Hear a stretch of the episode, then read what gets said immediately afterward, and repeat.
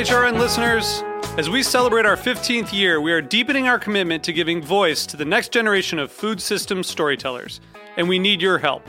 Our internship and fellowship programs help activate new possibilities for underrepresented and underestimated young people through experiential journalism, audio engineering, and production training. Through these unique programs, HRN helps food equity stewards build essential workforce readiness skills that expand their potential and foster economic mobility.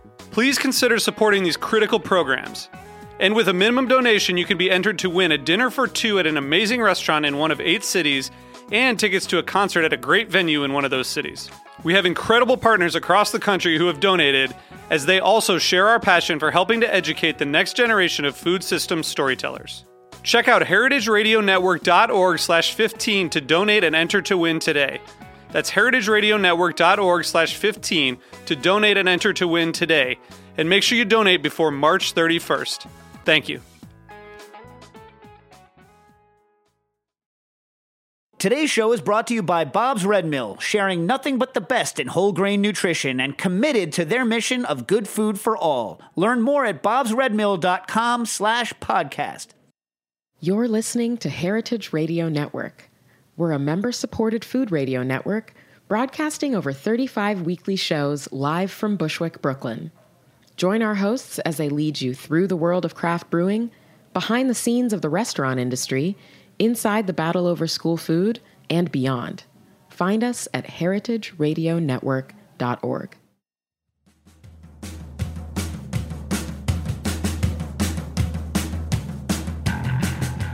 Hello, this is your host, Dana Cowan, and you are listening to Speaking Broadly.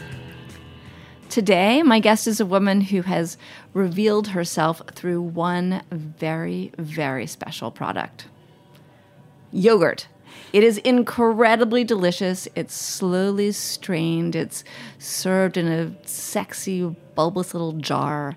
And she also makes popsicles and other products from whey, which is the byproduct of making yogurt. This yogurt is the story of her Iranian roots, her quest to deepen her relationship with her family, her determination to overcome a burdensome, burdensome legal system, a desire to reduce food waste, and so much more. She's been so incredibly successful that just this past Friday, she launched in Los Angeles at Eataly.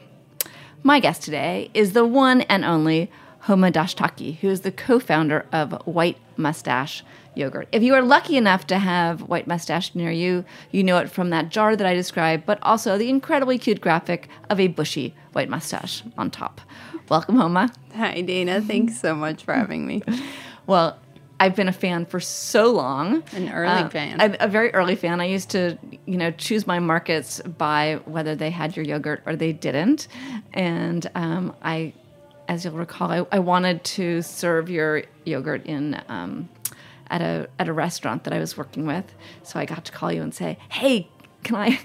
Can I get some yogurt? Well, let me think about that because I'd have to take some away from someone else, and we worked it out. Right, right. but um, sometimes I wonder if the hardship that went into this yogurt is part of what makes it so special every day. And that hardship is deep. It's not superficial. It's not like, oh, I worked really hard. I was working 24 right. 7.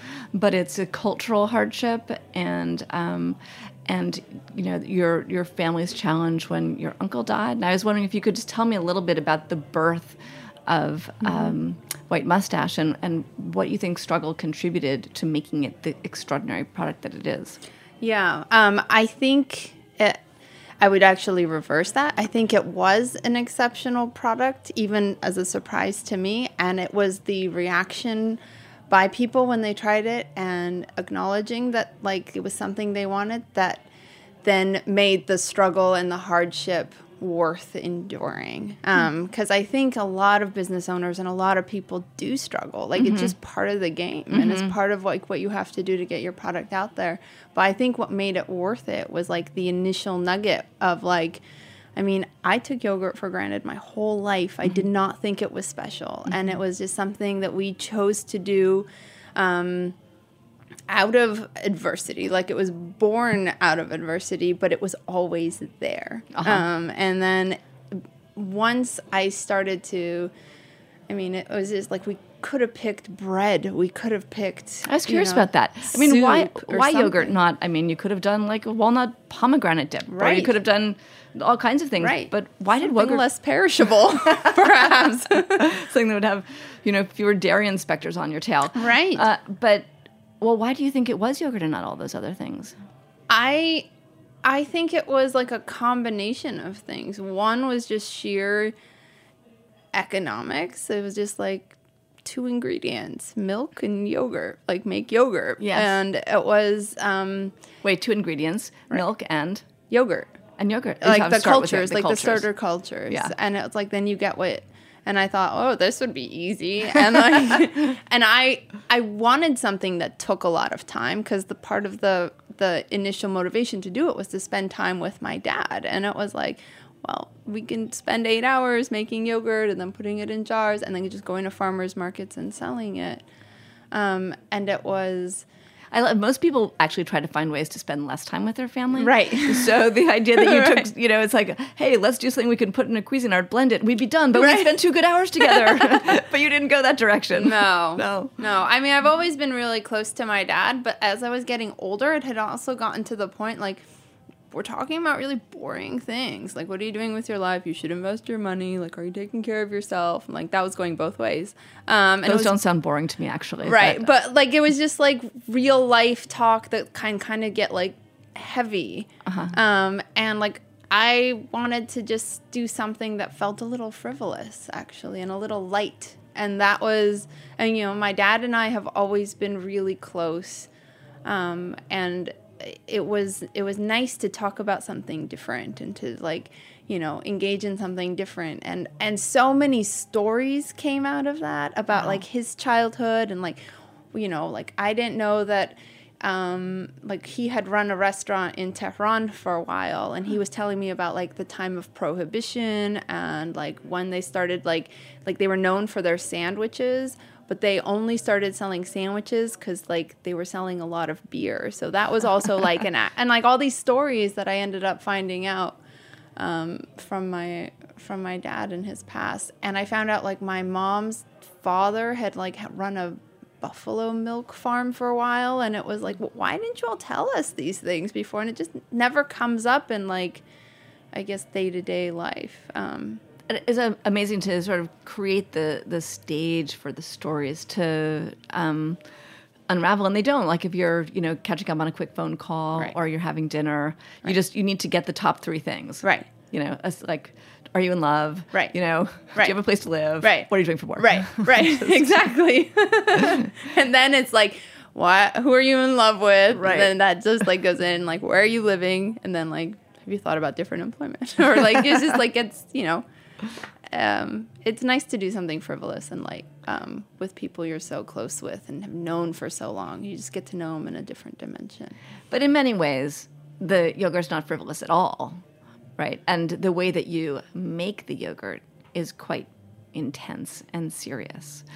Can you talk about, you know, the the bigger philosophy behind what you're making and how you make it? Right. Yeah, that might be a part of me getting in there too, because I'm very intense and serious. And I um, have taken this process uh, is actually quite simple. It just takes a lot of time, and I have been really strict about like sticking to the integrity of that process. So um, from the moment like the milk is made like you heat up the milk. And like that very initial act of heating up the milk and warming it up sets the stage for the entire incubation process. Like after i heat up the milk i need zero machinery and zero like equipment really. The most complicated thing that goes into it after heating up the milk is just gravity. Um, Wow. and it's like the thermal heat of milk is a very powerful tool to use and manipulate and then you add cultures to it at the right time you get the right consistency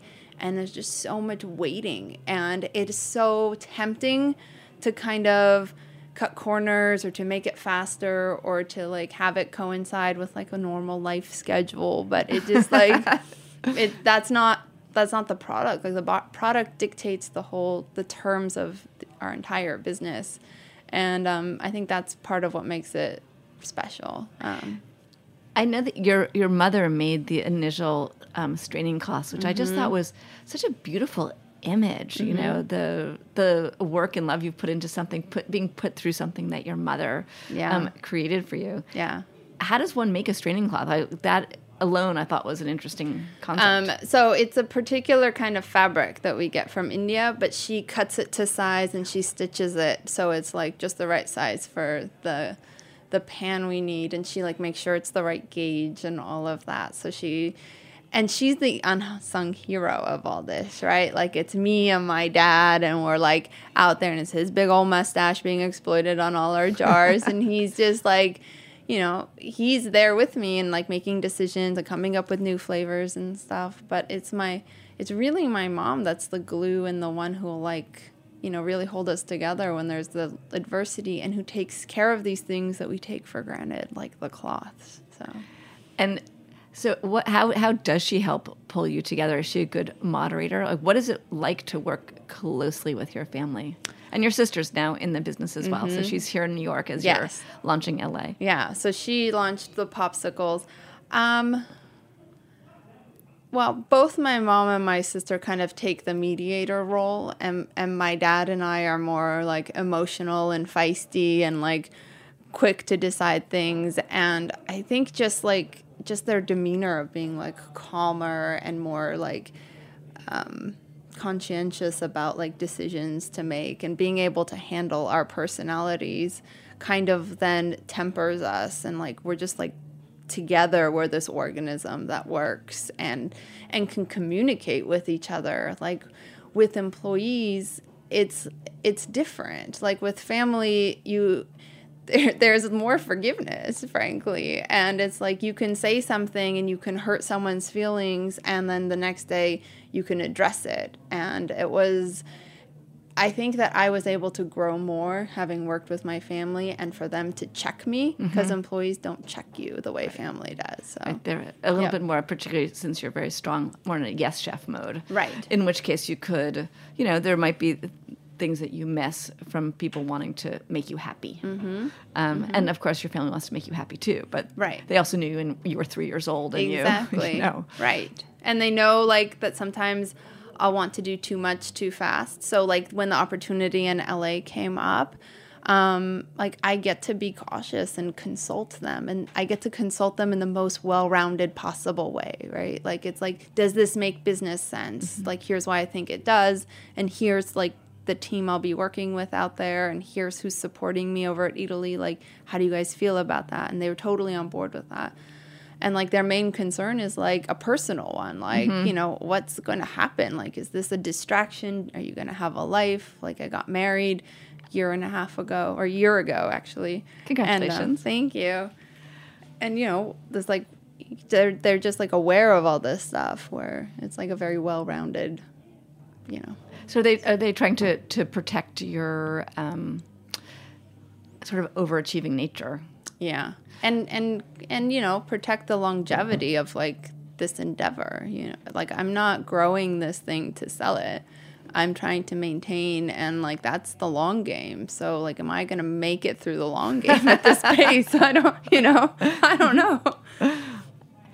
what you've chosen to do is so unusual in this time uh, because you focus on a single product and you have you know people say the constraints are often um, a great way to expand and be creative but you have really stuck so true to what this one product and the idea that you're not doing it to sell, right? You're not looking for you know money right and left. You bootstrapping it would be an almost insult to how you built it from scratch.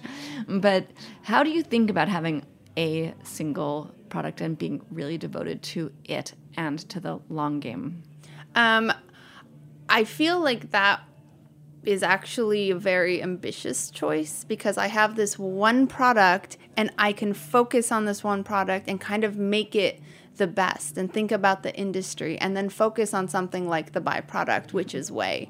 And if I was thinking about and and you know, in a way, like I, I have all these diverse things like the drinks and the popsicles. And um, I, I think focusing on one product helps me keep the integrity of that product to, to think about how I want to see the business grow in like five, ten years, how to maintain maybe my position if I choose not to grow.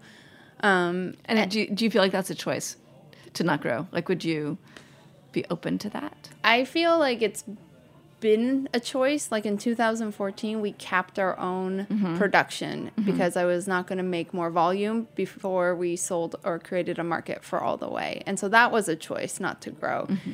I also think that that was my biggest liability since 2014. Um, like you said, like you had called me and you had asked for yogurt. right. And I like I've just been faking it. Like I just create more delivery days to buy myself more time to give people less yogurt so I can give them more like 2 days later and then two more days later. And so you know, I I don't know if this is a grower perish kind of economy that's out there. Um, but I've just been really lucky to work with stores like you know Murray's and Eataly and even Whole Foods who've really understood my process and respected my slow, cautious approach to how big I want to be. Um, and that's kind of all I can, you know, all I can do at the moment. Let's talk about whey, um, which is really so pun worthy. So good with the puns. Was so, like you have, I mean, talk about being the right moment for something. It's really the moment for no way puns. right. Yeah. yeah. Or Go yes all the way puns. Yeah. or yes way puns. But um, so, as you explained, you know, you strain the yogurt through this very special Mm-hmm. cloth, and the result is two things. It's this beautiful yogurt, and then there's the whey. Yeah. And you committed to not growing until you could do something with the whey. Yeah. What kind of um, attempts have you made to educate people? Because that's really what it requires, right? Yep. In, Um, in terms of um, how to use it and Yeah. that. So I think that we've been really spoiled with the yogurt and its success because I didn't have to explain anything. Uh-huh. And I didn't have to explain what strained yogurt was or like um, like why the yogurt was so thick. And then like we had You're lucky the Greeks came before you. yeah, right. Well, and like Giovanni and Giovanni, like they really yeah. did like I didn't have to do any of that. But with the whey, um, I I think that's been our biggest failure and struggle is to to educate people because I don't know how to talk about it because I've been around it forever. So to me, it's not a new thing. I'm just like, this is whey. What don't you get about it?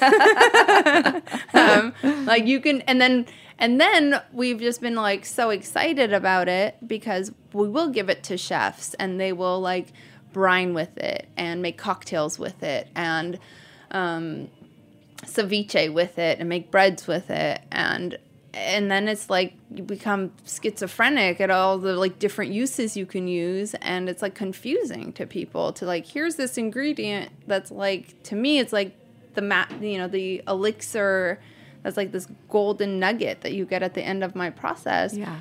but i don't know how to convey it you know and i think you know, if anything, I would probably need the most help educating people um, because I'm just a, like I literally feel like I'm just a maker, and I've been put in this position where I have to to educate and teach. And to me, like the only way I can do it is like here, taste it. And Uh-huh. that, that's not enough. Like you have to tell them the process and what it can do and what's in it. And like not only am I learning so much about it, um, but also learning how to convey all that information. So I've noticed that you you do a lot of use. You'll sell the yogurt, and you can get away with it depending on the market and the Mm-hmm. situation. So I'm sure that varies tremendously. But um, once people taste, do you get converts? Like, is there? I think that I've learned over the last um, three years of, of really trying to push the whey that the person who loves my yogurt is not the same person who loves my whey. Um, and the person who loves a decadent, creamy, indulgent snack is not the health conscious person who wants a light, refreshing, hydrating drink. Um, the whey does really well with um, like the the, uh, the like the fitness community. It does really well with um, like the prenatal pregnant community. It does well in like medical situations where people are taking like uh, pills they need to take probiotics with, or just need to hydrate, or have appetite issues.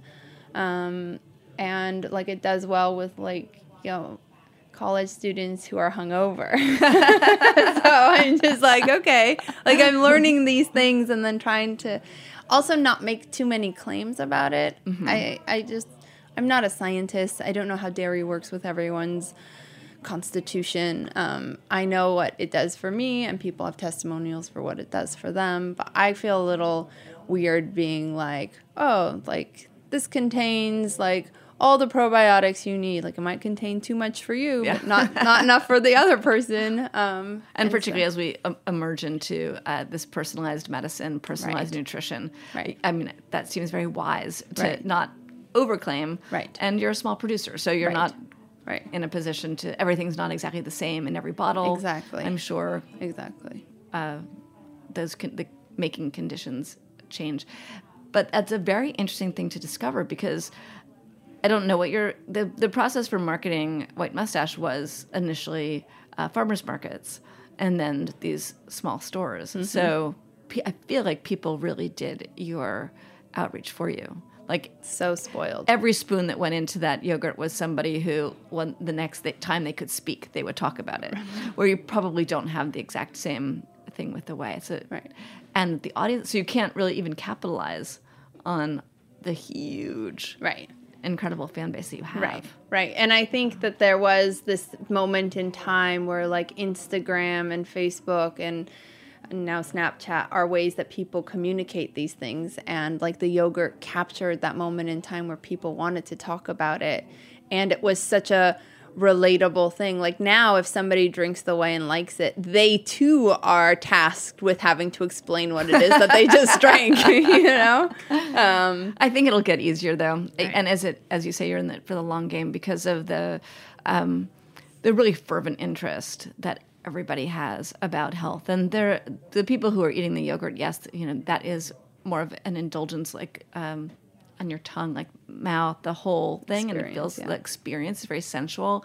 But you're also eating it because you want to eat something that's clean, and you know the ingredients are right. delicious, you know, good. They came from a good place. A lot of care was put into it. So I, the intersection of those two worlds is caring about your body and caring about what goes in it. And so I, there, Yeah. there is a big intersection there. Maybe not. There will, and it'll grow even more. Um, okay, I uh, we're going to take a quick break, and then we're going to come back and talk a little bit more to Homa Dashtaki, who makes really the world's most sensuous yogurt. Be back in a few.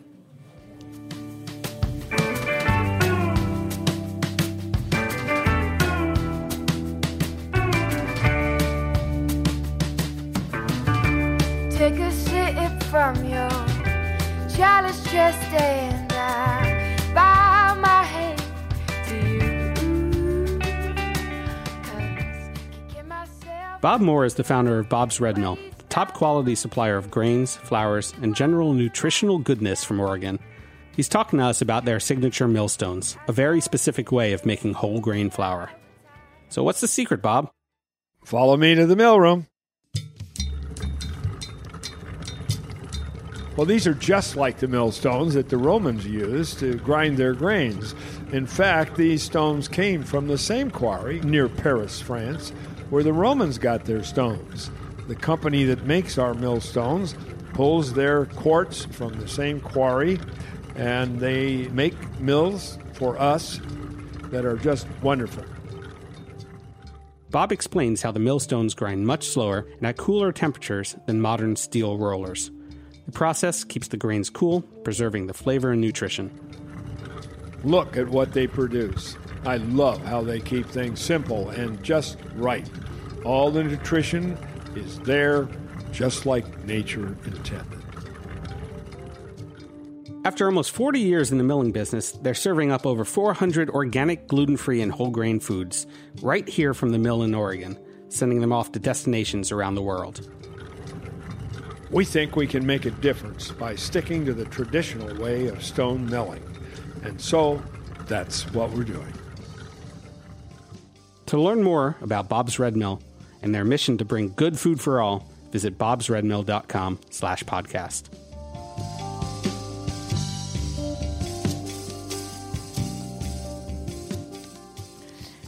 This is Dana Cowan, and you are listening to Speaking Broadly. On this episode, my extraordinary guest is Homa Dashtaki from White Moustache. You probably know her from the yogurt, but I want you to go out and find the whey. Not just like you should find your way home. We're having a punning contest here, but um, but check out the whey, and I, I want to see whether the yogurt lovers can be converted into whey lovers, and um, you know post post on Instagram and tag Homa, tag me. We want to know what you think. What what would you do with your whey? I mean, it makes great drink. It makes great boozy boozy popsicle. There's so much that uh, that you can do with it, and it's a byproduct, which takes us to a conversation about waste and food waste right now, which I, is a topic that I know you're quite passionate about.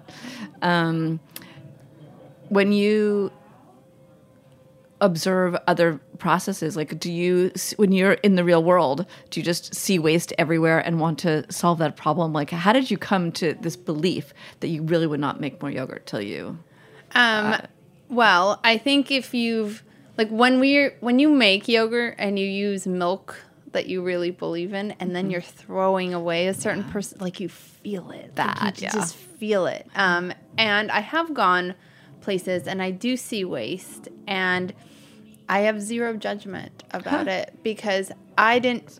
I didn't see it until I started making it.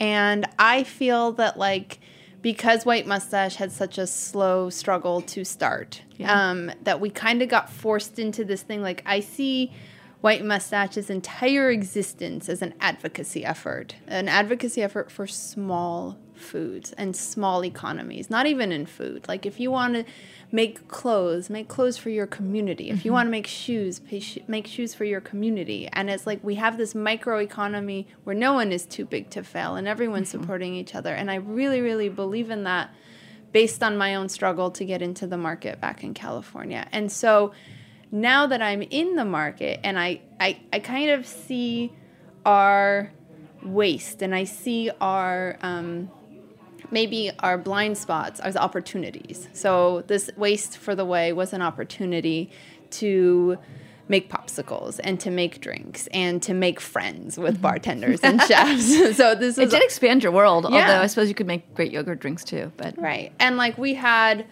you know, a lot of problems along the way that were opportunities to meet other makers and to meet other people in the industry. And like our limited capacity is also just an opportunity then to um, advocate for other things like climate change and food waste. And so I wasn't this person before White Moustache. Like I would eat half an apple and throw half of it away. I didn't like it wasn't part of my consciousness. And I think that like as trendy as it is sometimes to talk about food waste and um, slow food movement, like it's still food and we have a lot to learn and it's just like we're all getting there. Like we're all getting there together. Um, and it's not something that you know, I, I'm influenced by my surroundings now because my surroundings are other food people, and I see them also like using their waste. And it's, you know, be, before it was cheaper to throw away your waste. And that's why companies like Chobani or Fage or other big yogurt makers would do it. And I don't judge them for it either. Like, it was just like that was the world and the economy and the motivations and the values that, you know, as a society we allowed.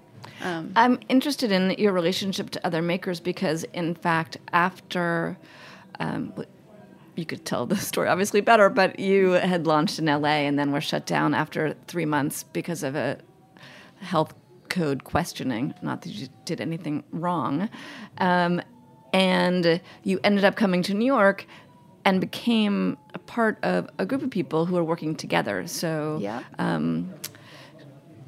how how did that influence your journey? You know, being surrounded by at least three other makers in a place. Um, I think it's very motivating to see other people do their craft, and it's so, it's such a relief to just have somebody right there to be like, this wasn't delivered. How do I deal with it? I need to get this done. Any ideas? And then for somebody else to come to you with a problem that's not your own. and just to, to be able to think outside of the box and to help and to be helped.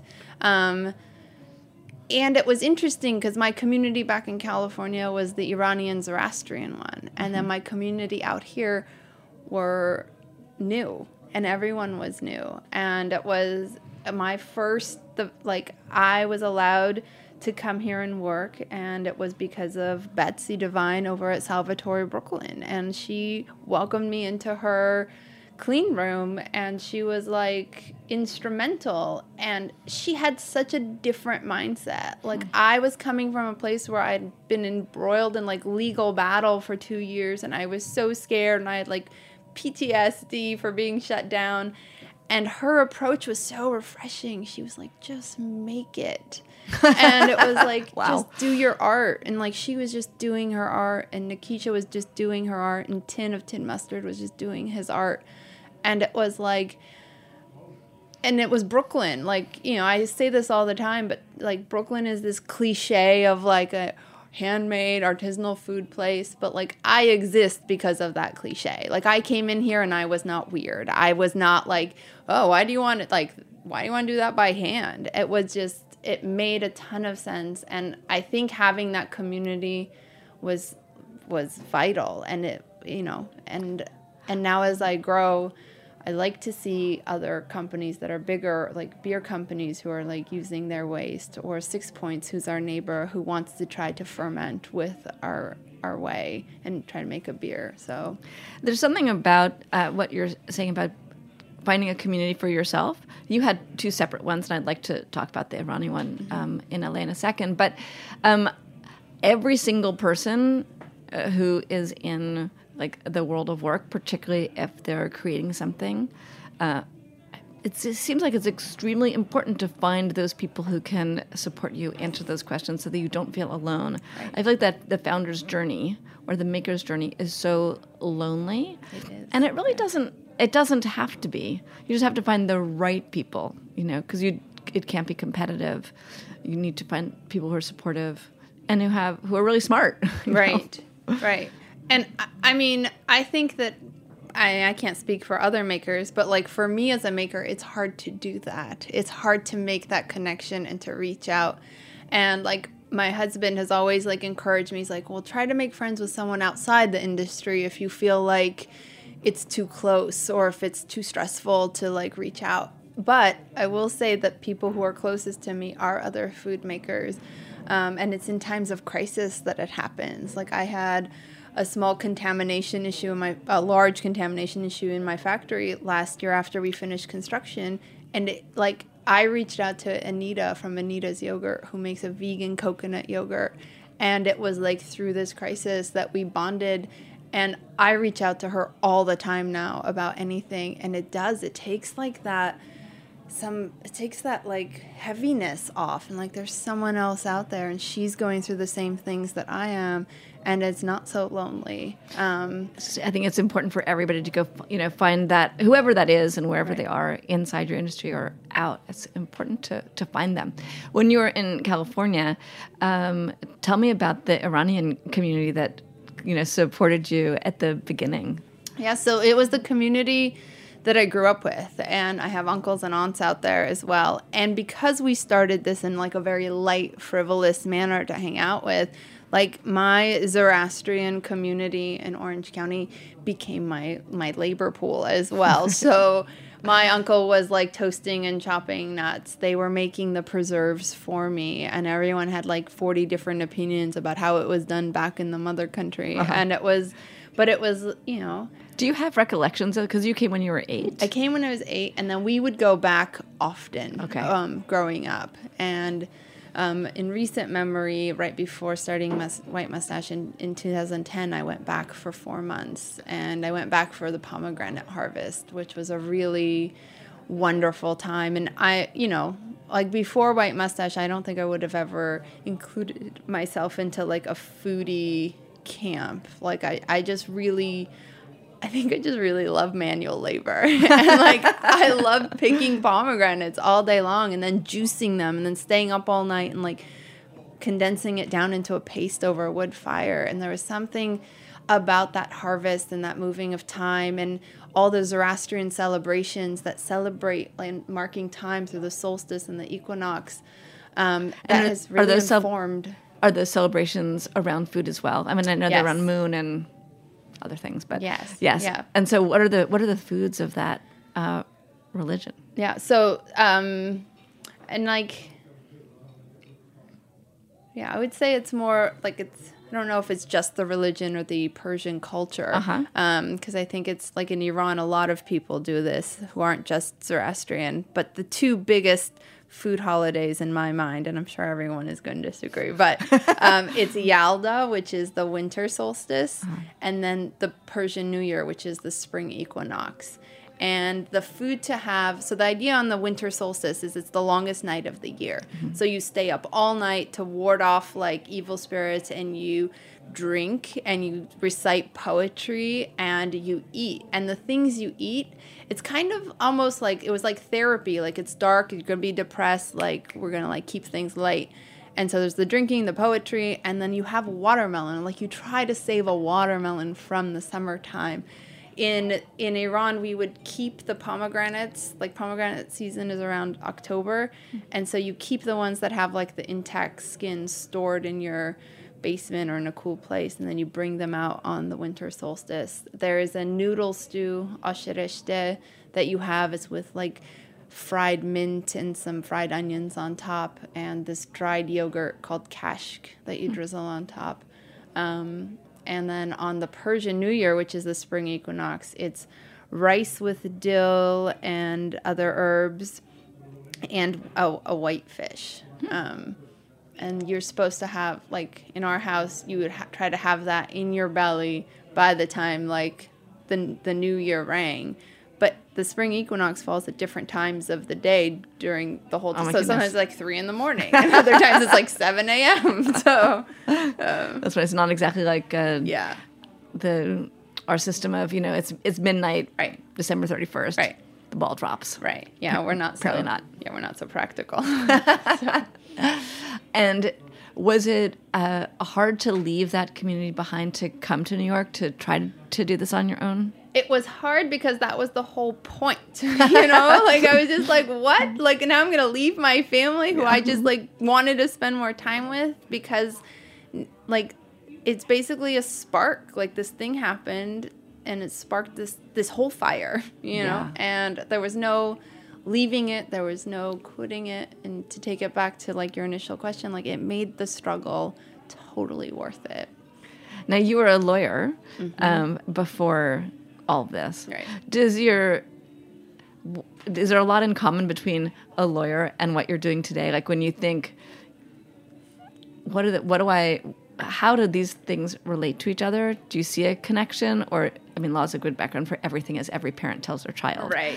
But um, you know, is it your tenacity, or um, what was it about being a lawyer that satisfied some part of you, or didn't it? Because I think you said like, you know, you could have kept being a lawyer, but Right. you got um, fired in the 2008 downturn. Right. I mean, I, I think the two things that served me well about being a lawyer, about being a lawyer now, is like I have, I have endurance, um, and I'm very like, I am very disciplined in Type A. So I think those two things help. But I know a lot of makers who are like that without a legal training, or having worked at a law firm for hours and hours. So in fact, I feel like my legal training is a little bit of a detriment. Um, and I don't do well in like representing myself in leases or contracts because like right now too, I'm like so grateful. I'm like, yeah, it's all fine. It's great. no worries. Um, so I think like, you know, when I think back about like how Betsy approached her business, like just make your art. Like I never thought of it like that. And so that was so refreshing. Yeah. Um,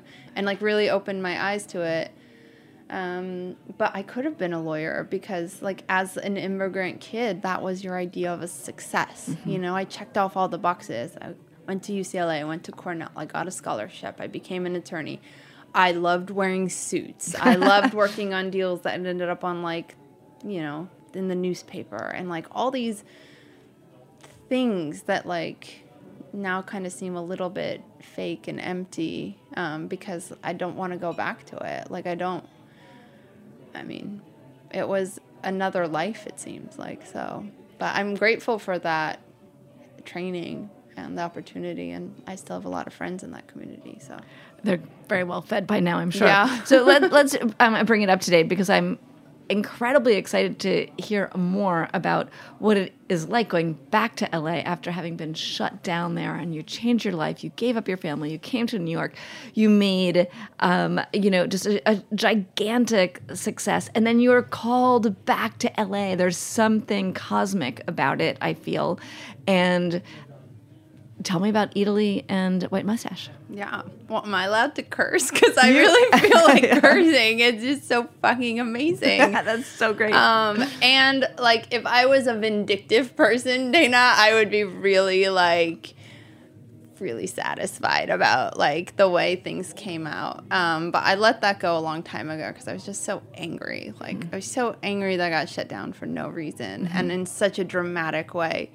And again, like that whole thing of just let it go and make your art. Like that's it. Um, and that's all that was important and it was by letting go and just making yogurt like um, the owners of Eataly found me and greg the main cheese buyer there called me one day and was like we want to carry your yogurt we heard about you through anne saxelby and i was like Anne, Anne Saxelby, music. you're the best. And like, and then I was like in a car driving with my then boyfriend, and I was like, we have to break up because I'm going to be really busy.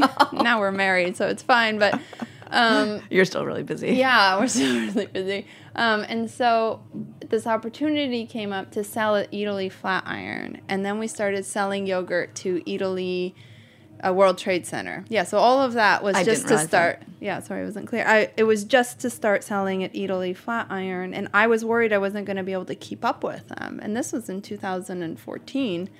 Um, and then in you know they approached me and were like what are your growth plans i'm like i don't have any like i can't believe this is even happening i don't have growth plans and then we started selling in Eataly world trade center and almost as a a side comment it was like if you if we built you a clean room would you be willing to make in la and this is one of those things you just do not say no to. Like my family is there. I had gone on this quest to like prove that my yogurt is safe and good and valuable and of both like business and personal and community like importance and now I get to go back and with a partner that has like an understanding of this like they never pushed me to mass produce and like everything has been entirely like not even on my terms but on the terms of the yogurt. Like what can the yogurt do?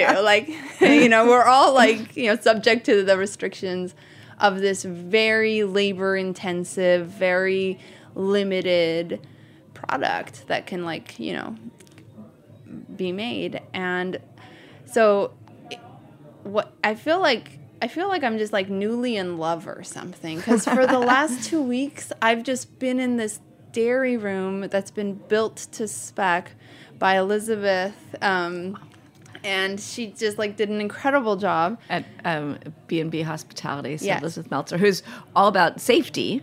all about safety and like everything is just made up to compliance. She got it like signed off and I was like, what is happening? so from the minute they got the sign off that it was like ready to go, I have just been in that clean room until last Friday making yogurt and after years of being on the computer or managing relationships and I just got to make yogurt for like 2 weeks straight and it took me 2 weeks to make like you know, a, case A of case- yogurt. wow. And it was just, it was a dream come true. I haven't had this much fun in a long time. And they have like a baker who's willing to cook with the whey, and they have their pizza pasta station that's going through quarts and quarts of savory yogurt, which is incredible. we have like bottles of whey that like customers there have already been receptive to. Bartenders are going to make um, cocktails with it. The rotisserie is going to brine chicken with it. There's a fish station that can ceviche with it.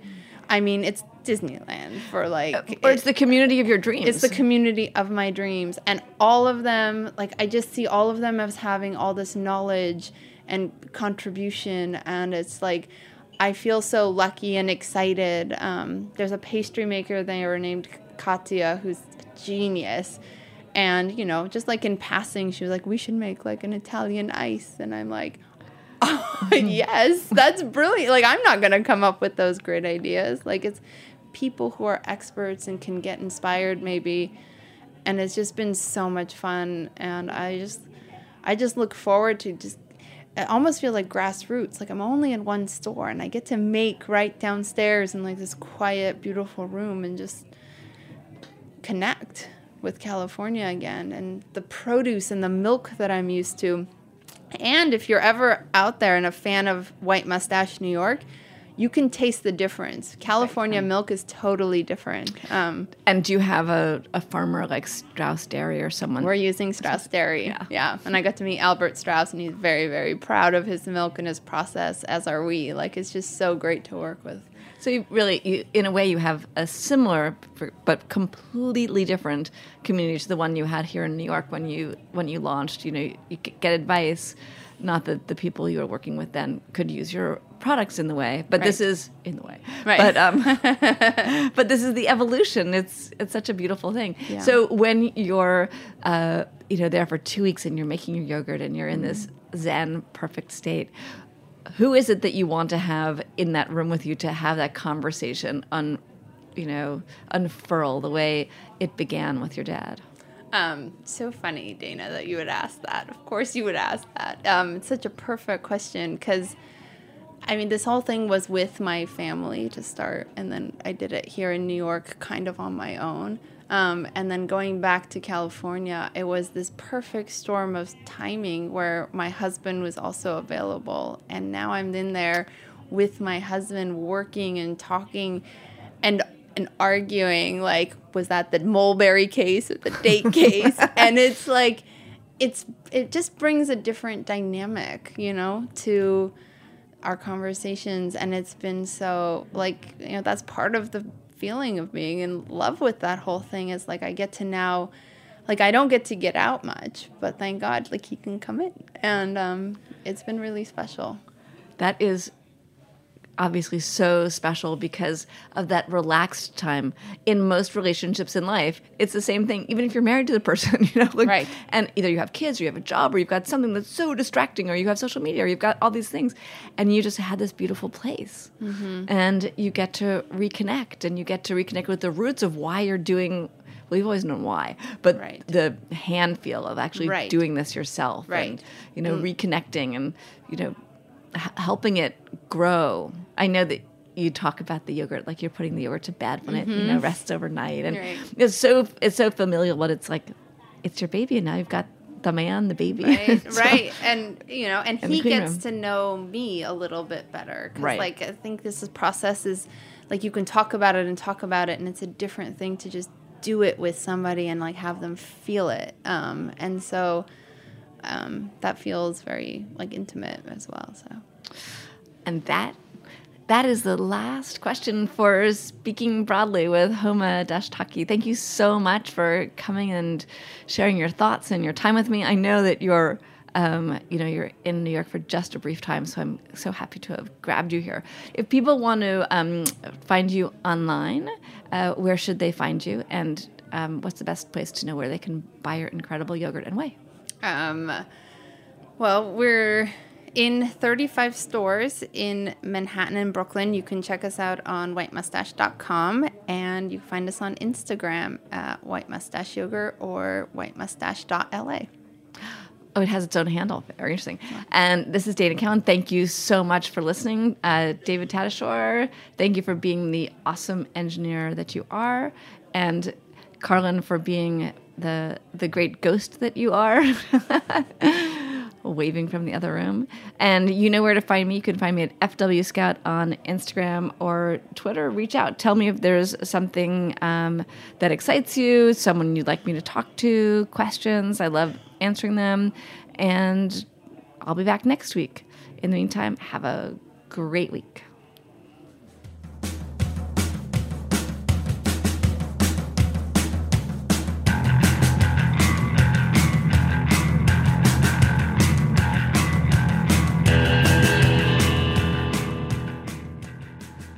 For listening to Heritage Radio Network, food radio supported by you. For our freshest content and to hear about exclusive events, subscribe to our newsletter. Enter your email at the bottom of our website, heritageradionetwork.org. Connect with us on Facebook, Instagram, and Twitter at heritage underscore radio. Heritage Radio Network is a nonprofit organization driving conversations to make the world a better, fairer, more delicious place. And we couldn't do it without support from listeners like you. Want to be a part of the food world's most innovative community? Rate the shows you like, tell your friends, and please join our community by becoming a member. Just click on the beating heart at the top right of our homepage. Thanks for listening.